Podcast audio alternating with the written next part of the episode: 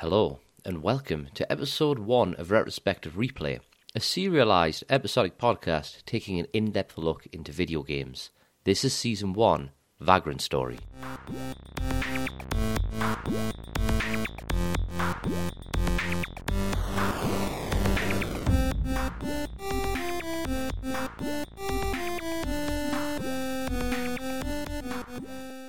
My name is Ian, and with me tonight I have Michael. Hello, Michael. Hello, Ian.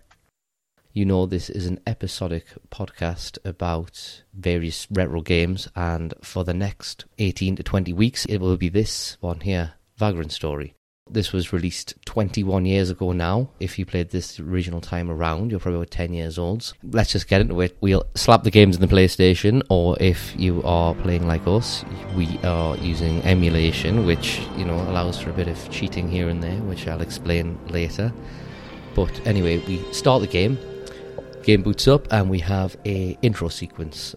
The intro sequence is a very upbeat kind of aggressive music with this woman dancing, and there's no real context given here, but she's a dancer who has a massive tattoo on her back. She's a she's a belly dancer. I just want to make Yeah. a point there. Yeah, yeah, she's, she's kind of like a belly dancer. Yeah. It's huge, huge, and then you see the protagonist loading up. You see him his his bow gun, as they call it. I just call it a crossbow, but he's loaded his bow gun, and he has his sword, and then you see sort of a wyvern.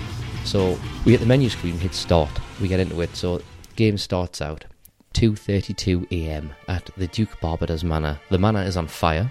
And the sky is highlighted orange, while the manor is kind of what what would you say, like a like a green, like an overcast sort of like a dark green. It's just it really highlights the fact that it's on fire. Yeah. Um, ca- uh, can I ask a clarification, just for those of us who are, what what's the difference between a wyvern and a dragon? A wyvern and a dragon. Well, I'm glad you asked because I looked this up. So a dragon has four totally separate appendages plus wings, while a wyvern, I believe, its wings and arms are all in one. Uh, is this like the difference between a moth and a butterfly? What's the difference between a moth and a butterfly? I think it's something similar where they have four wings or two wings, or it's in parts, or is it part of their body? Maybe it's, yeah. I mean, we don't have to get into epidemiology, but yeah. No, that, that, that that's fine. But I mean, later on, as as as you'll. Um, But in the game, when you're fighting him, he's referred to as a dragon. I'm pretty sure. I know when you're hitting him, it's dragon. But later on, they talk about the fact that it's a wyvern. and I think they also um, refer to it as a worm as well, but that's W Y R M.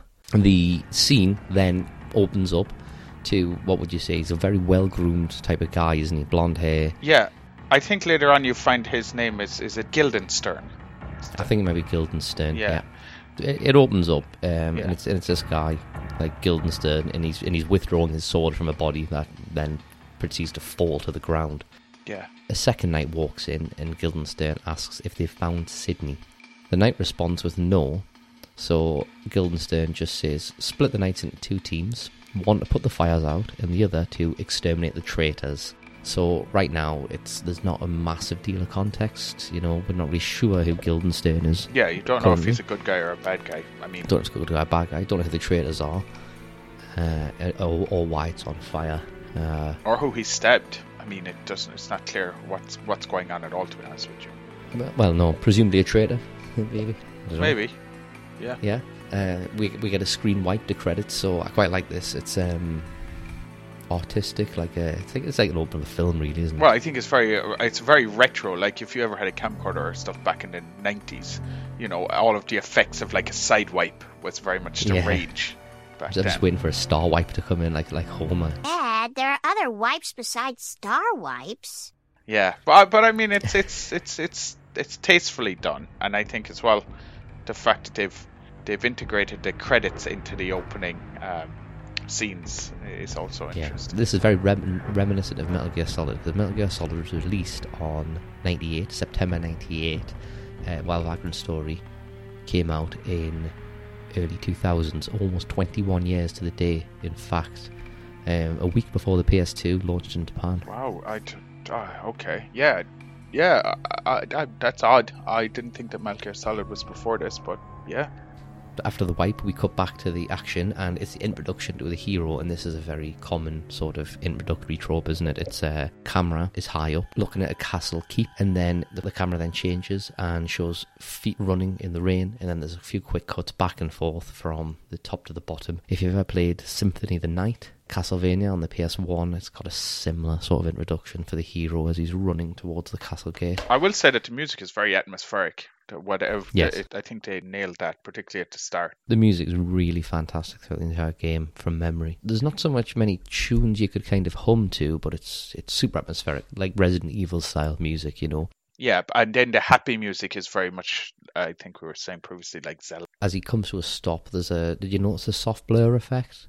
No? He comes to a stop and there's a soft blur effect, which is very similar to the same sort of blur effect you would get on the screen when you were fighting Psycho Mantis in Metal Gear Solid. It's like very, it's like a very soft blur. I like it. I do, I do like it. I did think later on in this, when Sydney was kind of hovering and stuff, that it's very Psycho Mantis esque. The, the camera cuts behind the, the hero.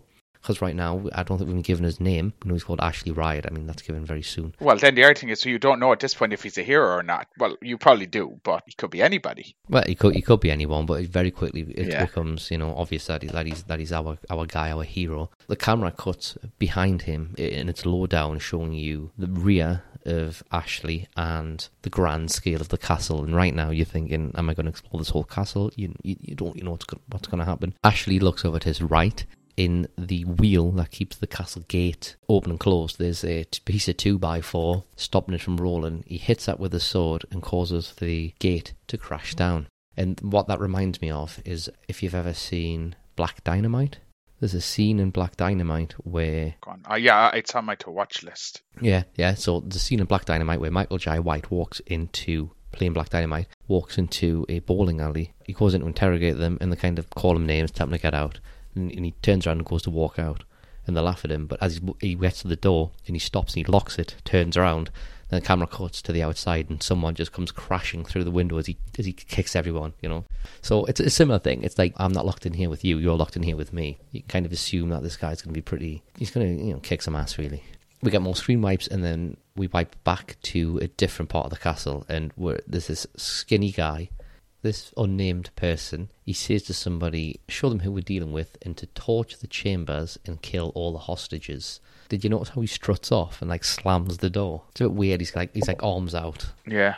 Like struts off. Bit, I, wasn't I wasn't a huge fan. Wasn't a huge fan of the animation at that Ah. point but it's fine. It's, it's forgivable it, it only lasts a couple of seconds. We then the camera then pans back to Ashley and he's hiding behind some boxes and the camera deliberately focuses on a smaller box on top so you know that's going to fall off in a couple of seconds. Yeah. the two guys that were standing with the one that's just strutted off tells another person we've got no time and let's finish this before the blades arrive at that point that's when Ashley then knocks off the box the, the smaller box and alerts the two guards he then draws his sword and says, "Here we go." So he's not a stealthy guy, is he? Really? I mean, you know, later No. on something else. Similar He's no solid snake. This is Snake.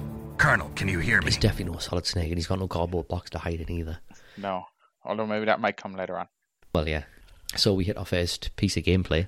Super quick battles. You fight two humans, two hits, both go down. Yeah, but the big thing about that is the way that it's done. It's picking body parts, so the game freezes and you can you select a body part. So it's it's like Fallout. But yeah, so you you press circle, it brings up a sphere around you, like which is your range of attack, and whatever's in the range can be attacked, whether that is a enemy or some inanimate objects in some certain cases.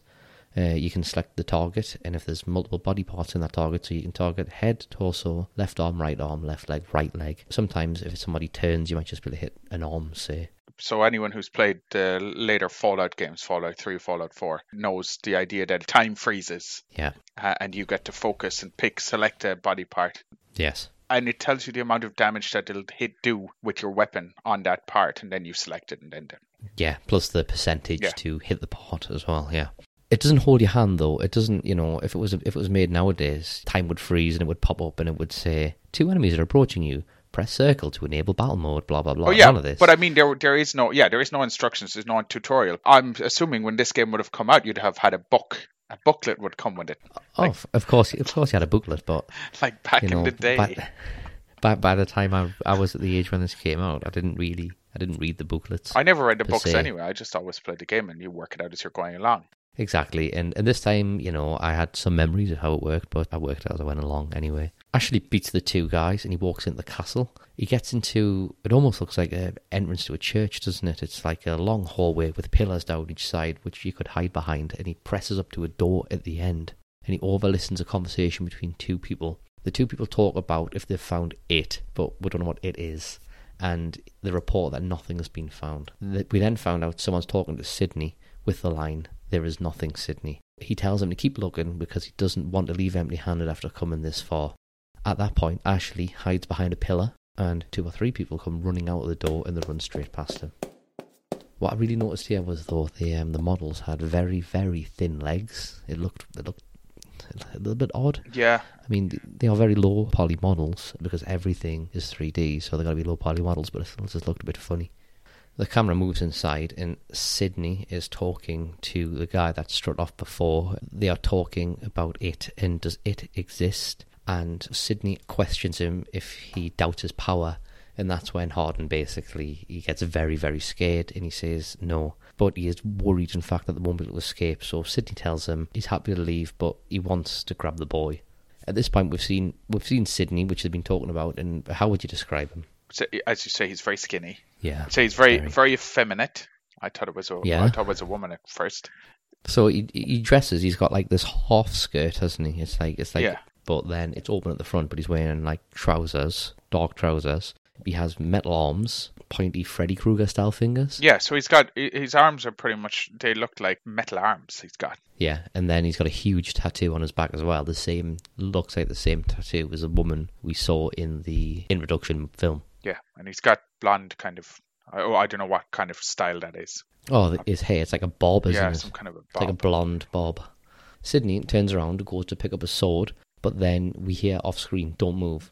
He turns around and it's Ashley who's got a what who says, "I have a bow gun pointed at your heart." And I- googled this, and bow gun and crossbow seem to be a bit synonymous with each other. yeah, it's it's effectively a crossbow. Yeah, I would call it a crossbow. I mean, I did read one point that said all bow guns are crossbows, but not all crossbows are bow guns, which is kind of like, you know, all IPAs are beer, but not all beers are IPA. The term bow gun actually turns up in other games as well Monster Hunter and Fire Emblem. I've not played either of these games, so for me, I just call it a crossbow. Sydney instantly recognizes that Ashley's not a knight.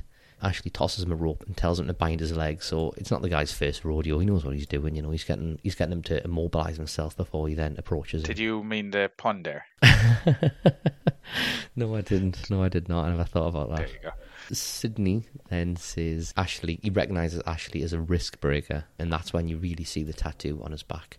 Sydney like reaches for his sword and lunges, only to be shot by Ashley straight in the chest, isn't it? Yeah, straight to the heart directly. Yeah, straight through the heart. As Sydney is on the ground dead, Hardin walks back in with the child under his arms. Ashley picks up his bow gun, turns around to confront Hardin, but then gets tackled by Sydney. I'm pretty sure it's um uh, Ashley goes to check to see if Sydney is dead because he does check it. I'm pretty sure he goes to check his vitals. Yeah, you're right. So Ashley goes to check Sydney's vitals um, to see that he is dead, and that's when Hardin walks back into the room and he's got a child under his arm. So Ashley turns around, and that's when he gets tackled by Sydney.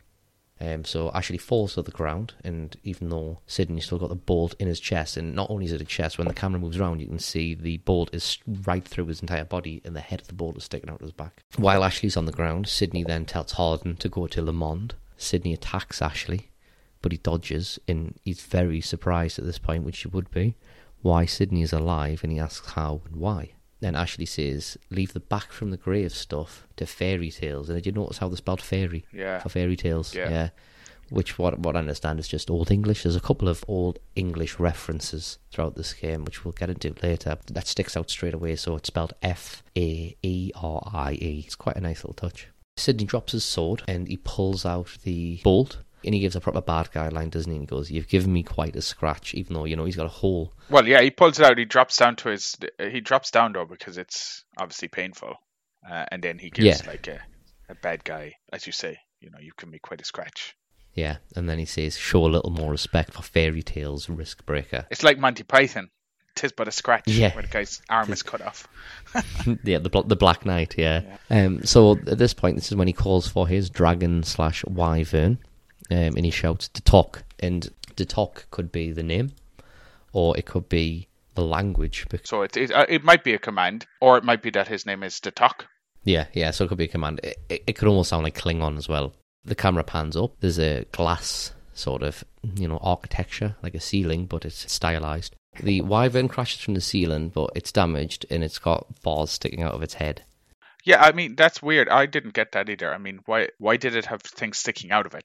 Maybe we just when it crashed through the ceiling, maybe maybe Ah, some of the uh, the window frame could have stuck in its head. Uh, Sydney says, "Apologise, not my time to toy with you."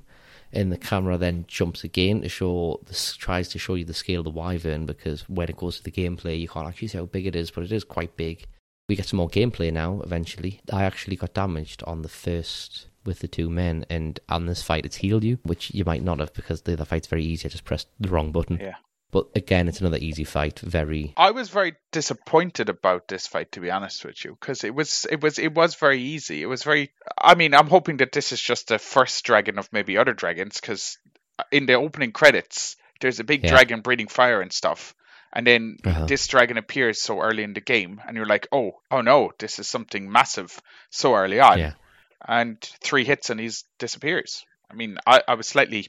Maybe they didn't want to put too much on you, but it did seem quite straightforward for such a large enemy. Yeah, yeah, no, it, wa- it was straightforward, but I mean, this entire section is skippable, as you found Yeah. out. So it's just a prologue to set the yeah. scenes. It does get a lot harder. It's more like a on. quick time event than anything. It is. It is. I think you can actually defeat this dragon, this boss, without even taking a hit if you're quick enough. Um, I took one hit off it, um, but it was a magic spell that actually damaged like four separate areas, but it wasn't big damage. Okay. Not at all, so it was pretty easy. So you defeat it, and it starts flashing, and it just kind of disappears into nothingness. It doesn't really like it doesn't drop the ground dead or anything. It just disappears. Yeah. So Ashley walks up to the window as it's sort of the sun's rising, so you can assume it's been a few hours at this point. It's a stained glass window. It's very nice. It is very nice, and it's also that's the window that Sydney jumped out of not so long ago, and he questions to himself, Le Monde. Le Monde, how you say it? Le Monde? I suppose it's Leomond. Well, it is. I think it's Leomond. The other thing as well is that I think you also get the idea of Notre Dame when he's looking out that window. Again, the kind of Right. I think Yeah. more about the back end of Notre Dame. It's very. It, it I found it very um uplifting and stuff. At the, it, it, when it cut from that scene, because you know there was birds and there was bells, and it seemed like oh, it seemed more akin to something that would be at the end of a game rather than just at the end of the first. Yeah, Uh, yeah. Because it's a period where he should be very worried, and there's just this magic guy who had pulled it, who just died, and the dragon, and all that's going on, and it seems it it was kind of jarring, to be honest with you, Yeah. for me, that it was very much happy music. As I say, the Zelda kind of happy music, but anyway, The camera then cuts back inside, it pans behind Ashley, and it slowly moves into the path of the sun and shows a solar flare. We then get a black screen and the words Vagrant Story flash up. before then, you know, that's the first. That's kind of the title screen, to me, I- I guess. Really, the intro is Yep, it was just one intro, and that's the title screen. So then we're hit with a loading screen, and it's a quote by AJ Durai. Did you, you got that noted down? Uh, no, I don't know who that person is. I Do did want not. me to, do you want me to read No, it? no, no, no, I know, I know the quote, but I think you should read it. So the quote is The body is but a vessel for the soul, a puppet which bends to the soul's tyranny, and lo, the body is not eternal, for it must feed on the flesh of others, lest it return to the dust whence it came. Therefore must the soul deceive, despise, and murder men. So, what do you think he's trying to say here? Is he trying to say that a soul can be transferred, like this, like soul transference, as in like another soul can inhabit another body? I, I, we could get into deep philosophy here. Um, I, I think it, as well you can read into it that the soul is the person, the body is but a vessel, uh, and you you must try to do whatever the hell you can to survive. Perhaps there are people, and I don't know whether or not this is linked to the religious cult that I think is referred to in this game, uh, but a, may, a, a means of transcending uh, your need for uh, a single body or stuff that you can, yeah, as you say, transfer your soul or your your your essence around. I think that's the dark arts, Yeah. uh, and then the people who you know are whatever you want, God fearing in this game as well, and maybe that's the that's that's the differences as well in that. Yeah, no, no, that's true. So, I mean, what this sets us up as for really is that we know there's going to be. I mean, we already know there's magic, we know there's dragons, and we just we know there's going to be some dark stuff probably happening soon. You know, we're still on the intro here, which is it's quite a lot to cover. We move into an interior, a bedroom. It's a clearly a very rich man because it's a, it's a huge four-poster bed. So we cut to the, the bedroom. We're not given the time, but you know you can assume it's a couple of hours later. And there's there's several men in the room, so there's a bit of a conversation going on. Well, there's one main guy who's kind of on one knee, so kind Yeah. of bowed down, and he's debriefing the guy who's lying in the bed. Yeah. And he says it wasn't the Knightsmen but the Cardinals. And the man replies, Knights of the Cross led by Guildstern. We know now, that you know, you're given that Guildstern is the blonde haired guy. And those are he refers to them as the Crimson Blades. Yeah, and someone adds that, doesn't they? The Crimson Blades are in direct service to the Cardinal. Then Guildstern led his men to Le Bond after Sydney. So they're chasing Sydney and they're trying to get to. Sorry. But uh, yeah, uh, so it, kind of sets up that there's a number of different groups of people, protagonists, if you if you will. Well, yeah, or antagonists. I mean, we're not, we're not sure. So we know, we know we've got Yeah. the Crimson Blades. We know about Sydney and his men, and we know about our guy Ashley and his organisation, which hasn't directly been named yet, but will soon. No, yeah. So you have the Cardinal, who seems to be a powerful person, and his blades. You have the Risk Breaker. Well, then you have Sydney and his whatever he's up to, and then you have this old guy in the bed. Right, yeah, the man in the bed who is Duke Barbado, I believe. He orders his men to set fire to the manor. And did you notice they look at each other in disbelief? Like, did he really, did he really just order that? Yeah, so that's his manor, Duke Barbado's manor that was on that was the opening scene of the guy getting stabbed in there that was being under siege if you like. Yeah. Um, from Sydney and his people. Yeah. Um, so it seems that the Duke isn't there. He No. wasn't at that manor. He's outside of it. Yeah. So, yeah, yeah. clearly filthy rich. Yeah, and then he says, you know, as you say, burn uh, burn the manor, uh, and he sets up a kind of a deception or something to cover uh, up some tracks because he says to burn it down uh, in the guise of a crimson blade. So he's saying dress up as one of the, the guys who who who we're looking for. Um, and burn it down so that people would think that it's the Crimson Blades that burnt the place to the ground, despite the fact that we saw uh, Guildenstern telling his his men to, to put out the fires. Yeah. So they look at each other in disbelief, and the Duke responds that a wyvern was used and there could be no witnesses. And one of the men replies back, But your family. The Duke then says, I don't care, burn it down. So he's pretty. He's a pretty cold guy, right? So Well- he's got he's got family or extended family in there. The conversation then turns political when the Duke asks about the Parliament. Yeah, but there's one thing that that Duke says first though, when he seems to be trying to cover for Sydney as well. He doesn't want people to know that this Sydney guy is, has control over a dragon or that any of this magic or stuff exists. Uh, he's willing to burn down his manor uh, with his family just to cover the fact that in case people see a dragon. And he says Sydney used a dragon. So he seems to have some knowledge of the, of what Sydney's doing, and it's more like, oh well, you know, he made a mistake by using that, and now I have to cover for him. Yeah, yeah, it seems it does seem that way. He's definitely got some sort of allegiances with Sydney. Yeah, they've got some they've got something going on together. So, you know, whether they've been working together before and now they've fallen out or something like that. Yeah, Duke then calls them meddling risk breakers when he finds out that they've been involved, and he asks what to do at the guy on his knee. And the Duke says that he wants him to follow Sydney and dealing with him there at Leomond. Yeah. He says it's yours, so basically you can go and lock down uh, Leomond and then deal with the, the problem. Uh, the Duke then asks about his son, stating that his is light and soul. Doesn't get a response on that, but the scene then ends with a camera looking at a family portrait. Yeah, and the, the son, the young boy's name is Long, young Lord Joshua. So that must be his son, cause, and he seems to care about him quite a lot. That's probably as well why Sydney has taken him as some form of collateral. So we fast forward, 11:42 a.m. It's a new scene. There's two dead men with a woman looking over them. It then cuts to some text, some law, which says Leomond is an old town with a history over 2,000 years. Its walls have seen many battles. They are stronger than the mightiest forts of Valendia. And as the sun wheels through the sky, the beauty of their shifting colours surpasses that of any palace.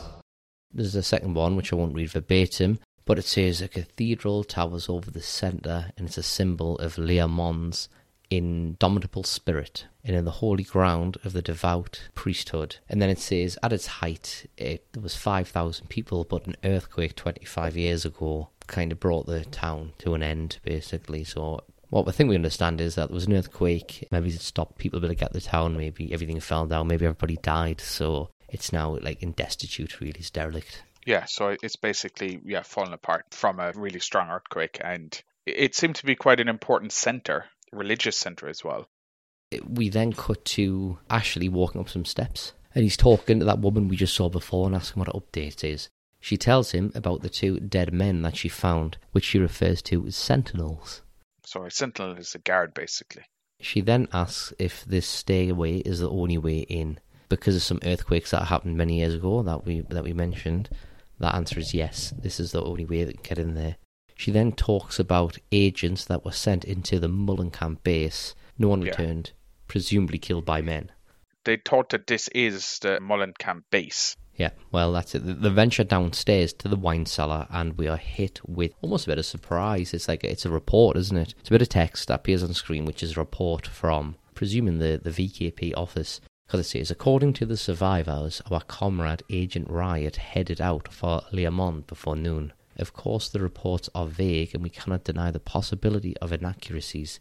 Yet, given that there is only one path to infiltrate Learmont, this office believes the report to be valid. It's almost like this story is a, a retelling of a Ashley's report, possibly. Yeah, maybe. So they get downstairs, there's two dead men. The woman says, What's this? And Ashley just replies, It's what I'm here to find out. And as you said before, that's when he says, It is very fortified for a wine cellar. Now, is that a pun? Fortified wine cellar? Oh, it could be. So he opens up the door to go into the complex, and she asks him, Are you planning to go alone? And that, and you were saying he was a bit of a dick. Yeah, I think he's a bit of a dick here because he's just very, you know, it's hurtful, and you can see that that she's not, she's been hurt by it. You know, he's like an agent with no combat experience would be a liability. Yeah.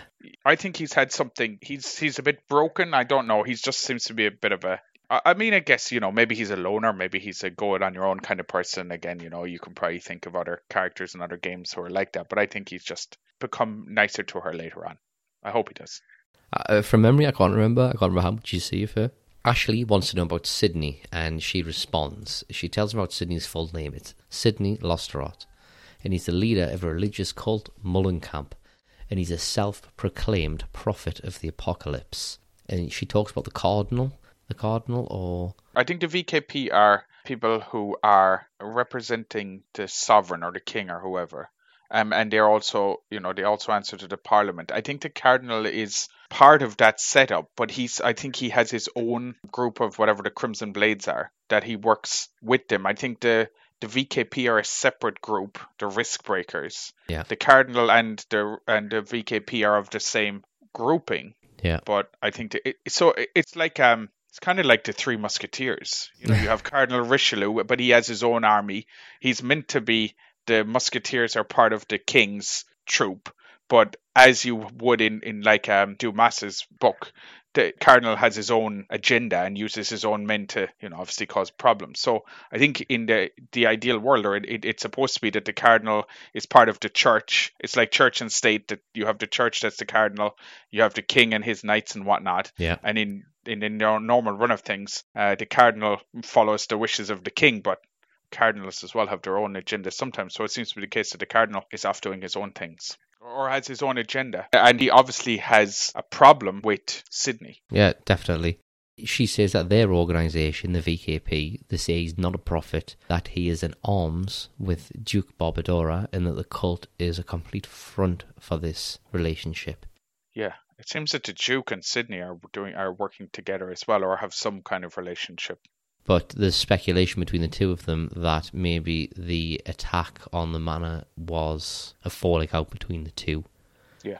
Ashley then says, or could this be merely another one of the Cardinal's witch hunts? So obviously the Cardinal, maybe he's got a history of going after people for certain things. Maybe he's, maybe he's a bit senile.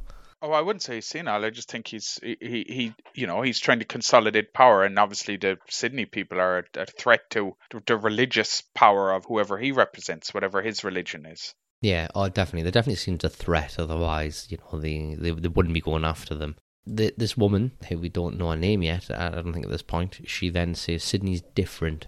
What he says comes true. People call him a miracle and that he can guess the past of the people he meets and even read hearts. Followers devote body and soul to him, and that's when Ashley says, It sounds like you're quite taken with him yourself, as he turns away to walk away. Yeah, it's basically he's saying you've got the hots for Sydney. You know, why don't you get why don't you get a room? Exactly. Um, and and she, in this way, she actually shouts at him. doesn't She She says Agent Riot, and I'm not sure if she's shouting him for the remark or she just wants to give him a bit more information before he walks away into the darkness. Really, I don't think so. I think it's more that she's kind of a bit sick of him at that point. This Sydney guy, for all of what we don't know about him, seems very charismatic as well, and he seems to have, you know, people are drawn to him or to his power. And she, I don't know, is it because you know she's a female character, or whether or not it's more of a, a, another level where it's the case that she can seem drawn to him, drawn to the power that obviously this guy is, because she says, "Oh, there's," I think she, you know, she makes reference to the fact that there's lots of prophets and there's lots of people, but he's different. He's a miracle. He's he actually what he says or what he what he does actually comes true. But uh, but uh, but the Ashley guy seems to be very dismissive of anything. You know, there, there's information in there, and she's kind of maybe warning him as well. You know, this guy will get inside your head. yeah, Um, but he's just like, oh, you know, you got the hots for him, and then Yeah. wa- walks off. Well, he goes to walk off and he turns back to her and he says, If I don't return by Morrow's Eve, inform HQ, won't you? And he turns away, he doesn't even look back. So she says, Godspeed. She then turns, walks up the stairs, and as she walks up the stairs, who's coming down the stairs? Sydney. Sydney. And he's got like what we've not spoke about yet, which I really like, is the amount of expression you see on the characters' faces. Yeah, he's got a grin, kind of like. Yeah. I wonder if he overheard their conversation as well, um, and heard what she had to say about him. Right. Yeah, I never, I never thought of it that way, but m- maybe she did, and he thought like, oh, you know, She seemed to make the case that you know he's a quite a powerful person. He's he's not just another crazy prophet. He's somebody that you know has obviously power. I also find it strange that the Ashley guy, you know, is kind of dismissive, given that he just saw him basically come back from the dead uh, uh, shortly before that.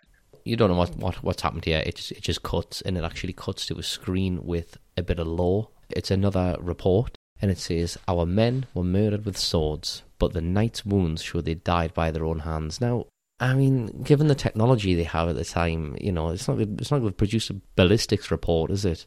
You know, I mean, I know ballistics are for guns, but Yeah. you know, how how have they proven that they've been caused by their own hands? And do they mean like they've stabbed themselves or they've attacked each other? They brought in the CSI team, Well, that's it. They've, they've brought the VKP CSI team in. but I mean, obviously, that's not a that's not a throwaway comment. I think that's something that's important because obviously there may be a case here where you can actually control people to to do what you want, or or and and, and they've effectively uh, made it so that these people have killed themselves. Yes, exactly. They've so, gotten I- into their head and killed them. yeah, it's, it's a very strong possibility. It continues. At present, we have taken the bodies into our custody, and our specialists are conducting the examination. The camera moves into the next room, back to Ashley, and he sees wine. There's wine everywhere, and there's, barrels of wine, there's boxes of wine, and then suddenly there's an earthquake. The, the camera starts to shake, and he looks at the door, and it's Resident Evil style groans Yeah, you know, the, just- with within yeah. the music as well. So then, then we're given gameplay. So what's the first thing you do when you get control of, of Ashley at this point? Uh, well, you go and open a chest. Oh well, no, you No. can go into first person view. Yeah, Well, you can go that's, first what, that's person. what I but, did. But and for me, I hit select because it was far too zoomed in. So you hit select. Well, actually, I'm, I'm using an Xbox 360 controller. Um, the sacrilege, but anyway, you hit you hit effectively hit select and it zooms out, and I much prefer that view. But yeah, He makes a comment though. Did he, or am I remembering this wrong? He uh, he says a strange power indeed. Yes, he does. He does. That's exactly what he says. He says a strange power indeed after the earthquake, and then we start, and we start in this room, and this room is called the entrance to darkness. So that shows you what you're going to do. So then you move out, the, you go to the next door into the workers' break room, and in the workers' break room we have two things. We have a chest that contains a leather glove, a buckler, and an axe called the Tovarich, and a save point. Tavar- Tavari- Tavarish. Tavarish. Tavarish. So I equip the leather glove and the buckler straight away. The buckler is, is very small. Have you noticed? It's not. This is what I don't like about one thing I don't like about the, the art style of the game. The shields tend to be very small. Yeah. barely bigger than the hand. It's almost like he's holding a saucer that, go, that he could pose on. I thought when it said buckler first, I was thinking, is this because uh, of the size? I was thinking, is it a is a plate or an armor plate or something? But no, it's a shield, and it's yeah, it's tiny. And then we hit the save point. The save point is a blue glowing circle in the ground, isn't it? Yeah, it's a blue glowing circle on the ground, and it makes a sparkling sort of effect when you hit it. So that's it for this evening. We get to the save point, save our progress, and return to the real world. Thank you very much for listening. We really appreciate it. We are on Facebook as Retrospective Replay if you want to join in on the conversation. You can also email us at retrospectivereplay at gmail.com with any comments, questions, or patch notes. Until next week, good night and Godspeed.